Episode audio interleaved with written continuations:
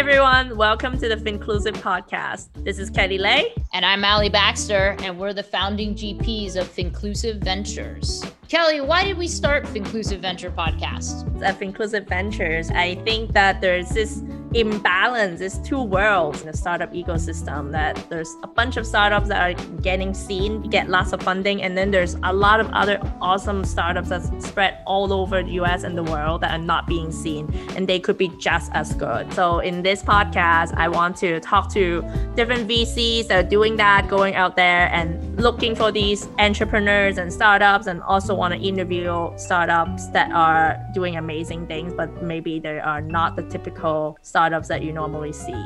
Let's get right to it.